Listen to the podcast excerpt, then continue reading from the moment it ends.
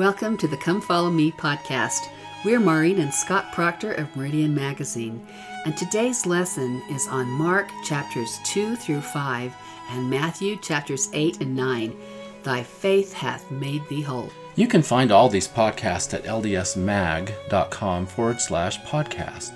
Meridian Magazine is a daily updated magazine, for those of you who may not know, for Latter day Saints or like minded people, featuring a hundred writers who share everything from the news of the church to stories of tender mercies to help with your everyday life. It's located at ldsmag.com. All of us in this life need to be healed, no exceptions. That is the case with mortality, and there is one great physician, and that is the physician, Jesus Christ. In those early days of his ministry, great multitudes followed him, and of course they would. And when they heard the great things that he did, they came unto him. Wouldn't you have also been among that multitude? Of course.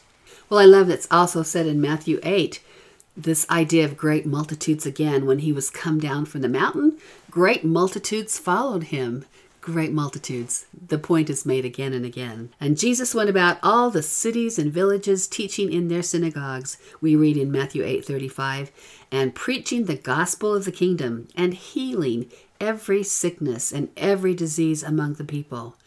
But when he saw the multitudes, he was moved with compassion on them, because they fainted and were scattered abroad as sheep having no shepherd. I do love that. That's one of my favorite views of him. He was moved with compassion on them because it just makes me feel like he might be moved with compassion on me when I'm going through my struggles and trials. Can you imagine at that time how thirsty the people were for the word? To have their souls and bodies healed, to be invited out of the barren life where the word was absent, and to be invited to be with the great healer. I love Doctrine and Covenants, section 128, verse 19. Now, what do we hear in the gospel which we have received?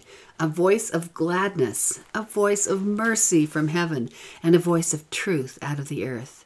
A voice of gladness for the living and the dead, glad tidings of great joy.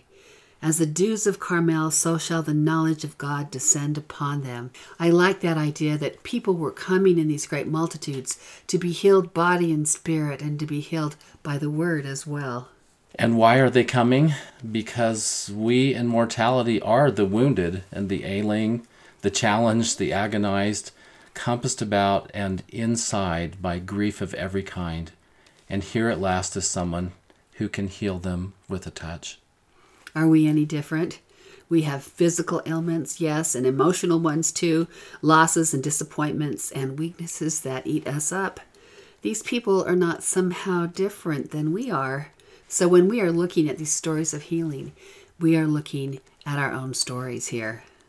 And what I love is when the Lord heals someone, he also reaches out and personally touches them we're going to talk about that a number of times in this podcast. Yes, he touches them one at a time because you know, you can't touch a whole crowd. His touch is personal, his touch is customized, his touch is made just for us, for our relief and knowledge. The Lord not only often touches those he heals, but he is also touched by their plight. He's not a distant, unfeeling God. We learn in Hebrews chapter 4 verse 15, "For we have not an high priest which cannot be touched with the feeling of our infirmities, but was in all points tempted like as we are, yet without sin. He is touched by our pain and our longing, yearning hearts.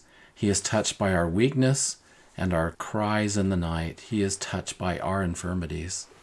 As Elder David A. Bednar said, there is no physical pain no spiritual wound, no anguish of soul or heartache, no infirmity or weakness you or I ever confront in mortality the Savior did not experience first. And so we will see in these stories how often the Savior reaches out to touch someone, but it is because he has seen their plight. It has first touched him, for he has complete compassion. In many of these stories, Jesus is healing people who live in villages around the Sea of Galilee. We need to give you a picture of this sea, or more aptly named, a lake. This lake is 13 miles long and about 8 miles wide. It's not very big, it's shaped like a harp.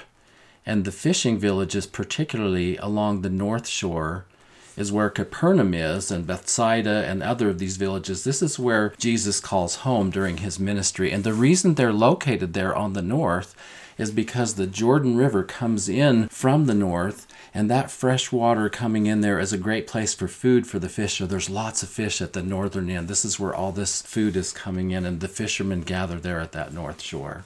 Along the northwest shore, near the village of Magdala, the shore was very swampy, and thus it was easier to take a boat across the sea.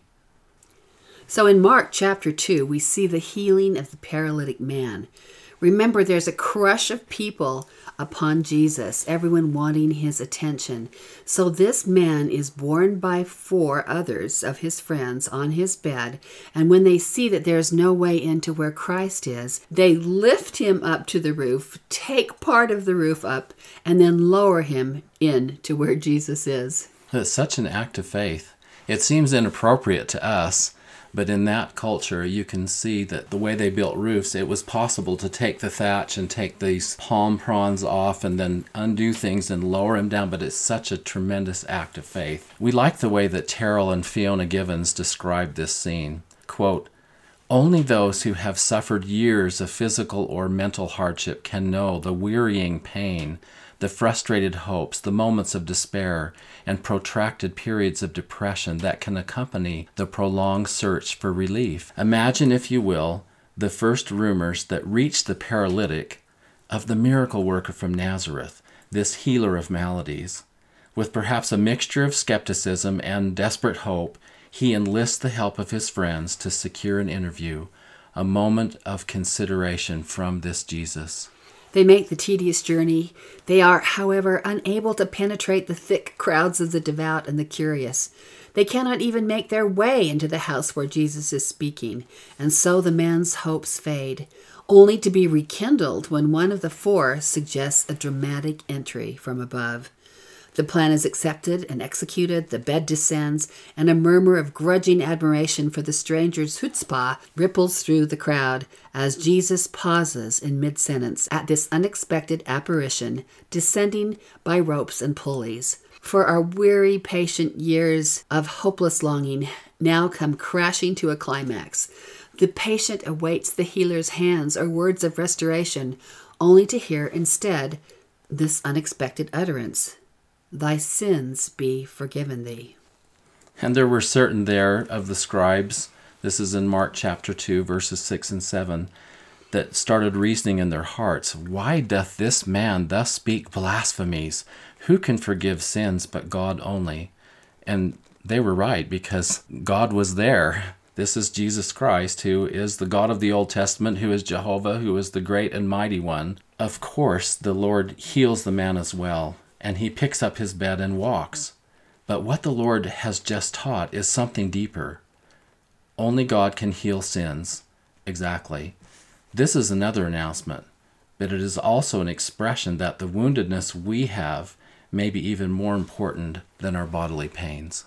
The Givens again say, quote, Our point is not by any means that sin is generally the only source of our suffering. It may often be. Our point, however, and we think Mark's point, is that our deepest healing seldom comes in the ways or modes that we envision. What we think we need to be happy and whole is not always what the healer knows we need to be happy and whole. The Givens say solutions that seem obvious to us may be distractions from where the deepest pain lies. I also love what James says in James chapter 5 verses 14 and 15 because he talks about calling the elders of the church and coming to heal and at the end we always miss a little section that they're they're healed but also their sins are forgiven them. There's a healing of the body and of the spirit. We must trust the Lord to know where we're wounded and how we can be healed. He tells us, I am able to do mine own work, and that is true and much of the healing will be in ways we cannot see, line upon line. The faith to be healed is faith sometimes for a long journey as the Lord does his work.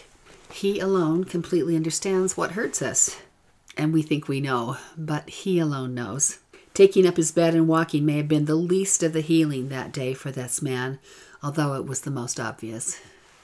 We always refer to Jesus as the Savior of the world, but he could just as easily be called the healer of the world, and that is all of us so deeply in need. Uh, Terryl and Fiona Givens again note, quote, In June 1829, as Joseph Smith was finishing his translation of the gold plates, he pronounced in the scope of one single sentence a diagnosis and the promise of our healing. Quote, Neither will the Lord God suffer that the Gentiles shall forever remain in that state of awful woundedness which they are in because of the plain and most precious parts of the gospel of the Lamb which hath been kept back. In subsequent editions, that wording of woundedness was changed to awful state of blindness and then to awful state of wickedness. But what an interesting and powerful word, that awful state of woundedness. The Savior is the only one who can heal our woundedness. And I think we all learn that in our lives. We try to make life a self help regimen, but in the end, we have to bring our bleeding and wounded hearts and souls and bodies to Him. And again, back to that idea of touch. Very often, Jesus did touch the people He healed, reached out and caressed them who were faltering, connected in that most sacred and personal flesh to flesh way that only a touch can be. He gave a touch that affirms and said, I see you. I know you. His touch said, My soul and your soul have entwined. He reached across the lonely barrier that spans our distance as isolated travelers to say, It is I. Be not afraid. A touch is, by its very nature, a one on one experience. It is personal, directed at you.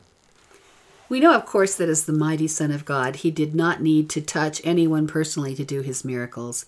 He could perform miracles without even a nod of his head or a wave of his hand.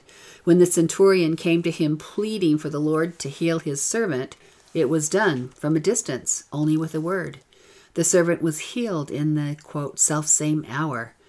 No touch was required for the Lord to heal another. Yet we have so many references to his touching those who came to him with yearning need. He was not in any way a distant God, a being someplace else beyond a cloud. He was one to enfold people in a divine embrace. Let's look at some of these. When Peter's mother in law was sick with fever, quote, he touched her hand and the fever left her. When Peter, James, and John were awestruck on the Mount of Transfiguration, Jesus came and touched them and said, Arise and be not afraid. Then, when two blind men were sitting by the wayside, he said, What will ye that I shall do unto you? And they said, That our eyes may be opened. So Jesus had compassion on them and touched their eyes. We were once photographing scenes from Jesus' life in Nazareth with a cast of Nazarenes for a project we were working on. Our blind person for this photo was a woman, though there are no specific stories about a blind woman being healed in the Gospels.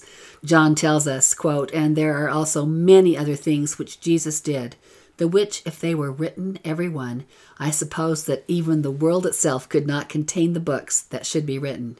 We knew that surely a blind woman had been healed.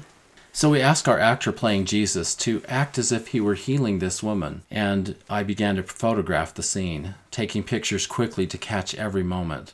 We were so moved as we took the photos and learned this new perspective.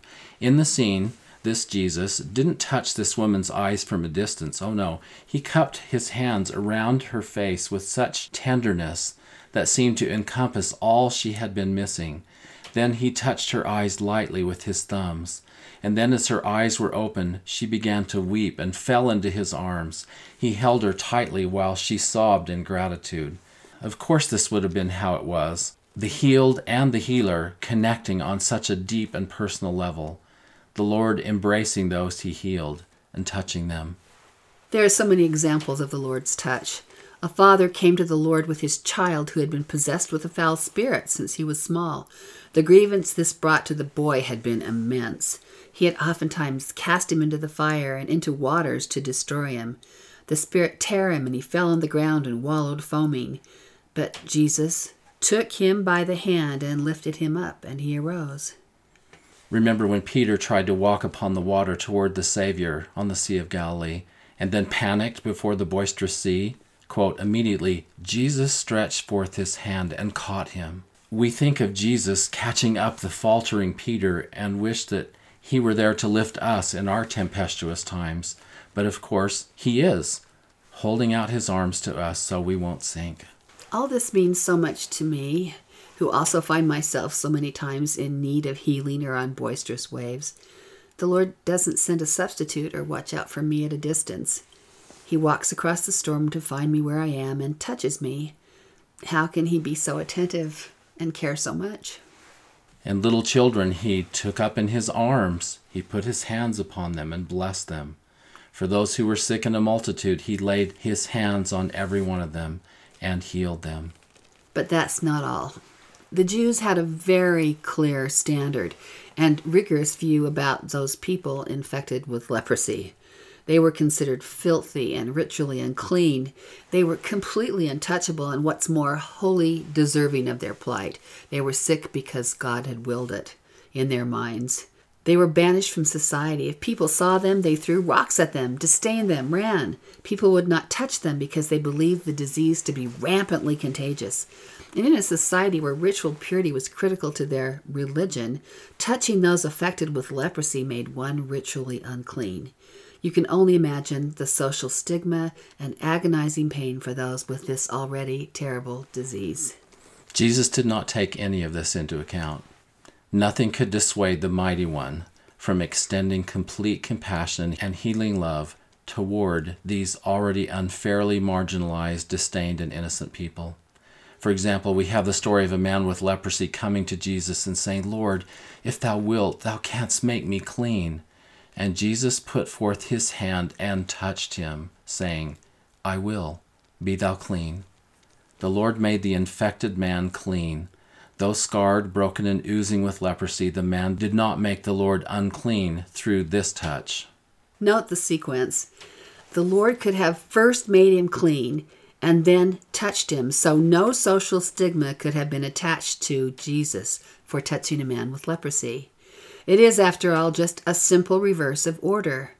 This he didn't do. As he did with the man eaten by leprosy, he comes to touch us while we are yet unclean. He does not wait until we're whole. Of this healing of the sick man in Matthew chapter 8, George MacDonald, a 19th century Christian writer, said, quote, Jesus could have cured him with a word. There was no need he should touch him. No need, did I say? There was every need, for no one else would touch him. The healthy human hand, always more or less healing, was never laid on him. He was despised and rejected. It was a poor thing for the Lord to cure his body. He must comfort and cure his sore heart. Of all men, a leper, I say, needed to be touched with the hand of love. It was not for our master, our brother, our ideal man, to draw around him the skirts of his garment and speak a lofty word of healing, that the man might at least be clean before he touched him. The man was his brother, and an evil disease cleaved fast unto him. Out went the loving hand to the ugly skin, and there was his brother, as he should be, with the flesh of a child. I thank God, he continues, that the touch went before the word. Nor do I think it was the touch of a finger or of the fingertips. It was a kindly healing touch in its nature as in its power. O oh, blessed leper, thou knowest henceforth what kind of a God there is in the earth a God such as himself only can reveal to the hearts of his own. That touch was more than the healing. It was to the leper what the neither do I condemn thee was to the woman at the temple. Perhaps most remarkable, Jesus even reached out to touch the servant of the high priest who came to arrest him in Gethsemane. When Peter, thinking to defend the Lord, cut off his ear, Jesus, quote, touched his ear and healed him. I am moved to think that when I am broken, the Lord will touch me. It's that same impulse to reach out to the unclean in order to heal them that allowed Jesus to eat with sinners. In Matthew 9, we learn, And it came to pass that Jesus sat at meat in the house with publicans and sinners, And of course, the Pharisees were complaining about it. But when Jesus heard that, he said unto them, They that be whole need not a physician, but they that are sick. We don't have to wait to come unto him until we are whole or righteous or worthy. He invites us now. His hands are outstretched towards each of us to come as we are, come now, so that we can be healed. Here's a song that we love from our dear friend Kenneth Cope. We thought you'd like to hear this. It's called Broken, and this reminds us of God's work of healing. Broken clouds give rain. Broken soil grows grain. Feeds man for one more day. Broken storms yield light. The break of day heals night. Broken pride turns blindness into sight. Broken souls that need his mending, broken hearts for offering. Could it be that God loves broken things?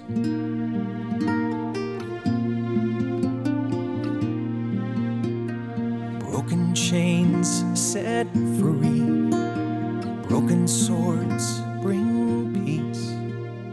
Broken walls make friends of you and me. To break the ranks of sin, to break the news of Him, to put on Christ till His name feels broken in. Broken souls that need his mending, broken hearts for offering. I believe that God loves broken things.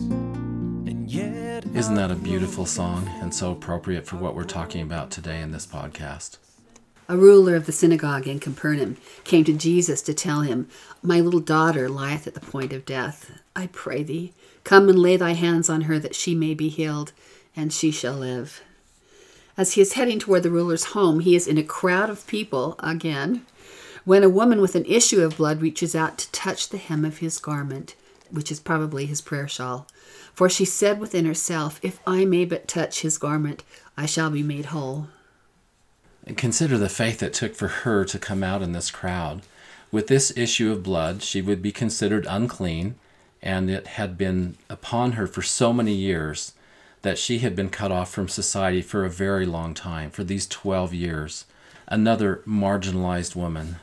This disease had not only been debilitating to her, but she had also spent all of her living seeking the cure, and none was to be found.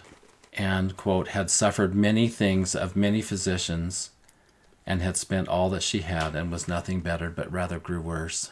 Yet as soon as she touched his clothes, straightway the fountain of her blood was dried up, and she felt in her body that she was healed of that plague immediately. Jesus, knowing that virtue had gone out of him, turned him about in the press and said, Who touched me? His disciples were astonished. Thou seest the multitude thronging thee, and sayest thou, Who touched me? This should give us faith that however small we feel in the crowd, when we reach out to touch him, he knows it. The Lord not only touches us, but he is also touched by our infirmities. Daughter, he says, thy faith hath made thee whole. Oh, I love that story so much. Now, meanwhile, certain people came from the house of the ruler of the synagogue, saying that it was too late. Thy daughter is dead. Why troublest thou the master any further? Jesus said to Jairus, who was the master of the synagogue, Be not afraid, only believe. How many times do we need to be reminded of this very imperative? Be not afraid, only believe. Now, at an ancient Jewish funeral in those days, mourning was a noisy affair with much weeping and wailing and tumult. This had already begun when Jesus said, Why make ye this ado and weep? The damsel is not dead, but sleepeth. They laughed him to scorn, but when he went in to where the damsel was lying, he took her by the hand and said, Talita cumi, which is being interpreted, Damsel, I say unto thee, arise. The word talita has been interpreted two ways. One is as it's customary to wrap a sick person in the talit, signifying wrapping them in the power of the word. Some scholars believe that when Jesus spoke, he was referring to the Hebrew word for talit, or like prayer shawl, representing the word of God. It could mean little girl wrapped in the word of God, arise. But it also could mean with the Greek word for little lamb. It would be then, little lamb. I say unto thee, arise. Do miracles like that continue today? I know that miracles like this happen today because one particular one happened to me. We were just getting ready to go to the Nauvoo Temple Press open house, and I got bitten by a brown recluse spider on my leg.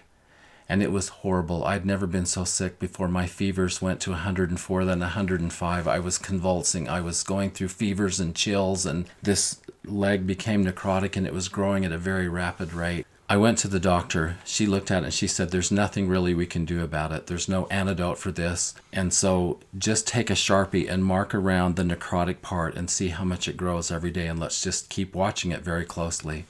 I got sicker and sicker, and we had to leave the next day for the press open house for the Nauvoo Temple.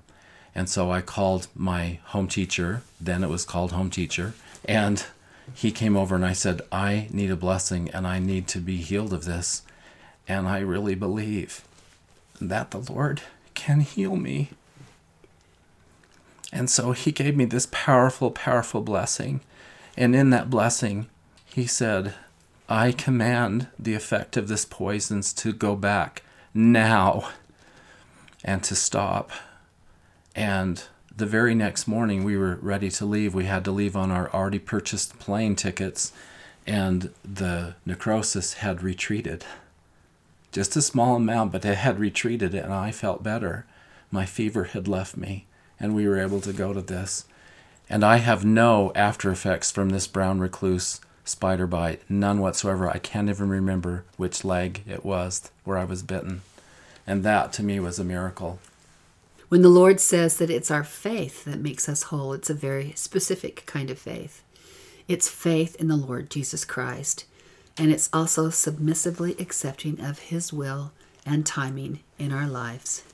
Through the storms of life, the Lord is there for us, steady, loving, and true.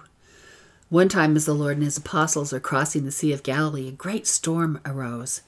On that Sea of Galilee, great storms can arise suddenly as the wind whips through the nearby mountains to the west, called the Horns of Hattin. The waves beat against the boat, which began to fill with water, and the men feared for their lives. Meanwhile, Jesus was in the hinder part of the boat, asleep, so they rushed to him and asked, Master, carest thou not that we perish? And he arose and rebuked the wind and said unto the sea, Peace, be still. And the wind ceased, and there was a great calm. Everything in this universe obeys the word of the Master. Jehovah told Abraham, quote, For I am the Lord thy God. I dwell in heaven. The earth is my footstool. I stretch my hand over the sea, and it obeys my voice. I cause the wind and the fire to be my chariot. I say to the mountains, Depart hence, and behold, they are taken away by a whirlwind in an instant suddenly. That's Abraham 2 7. It caused the apostles to marvel when Jesus said, Peace be still, and the waves and the wind obeyed him. What manner of man is this, they said, that even the wind and the sea obey him? The faith to be healed, the faith to make it through life's very real and very powerful storms, comes from knowing that the Master of the universe is in the boat with you. And when you have made covenants with him and you keep them, you can be certain that he is there to say, Peace, be still. Next week's lesson is Matthew chapters 10 through 12, Mark 2, Luke 7 and 11, and it's entitled These 12 Jesus Sent Forth. Remember to tell your friends about this podcast that's the best way for them to come to know this at your recommendation. It's available on Meridian Magazine at ldsmag.com forward slash podcast or on many other podcast platforms online as well. Just search for Meridian Magazine Come Follow Me podcast. Special thanks to Paul Cardall for providing the music for this podcast, and we'll see you next week.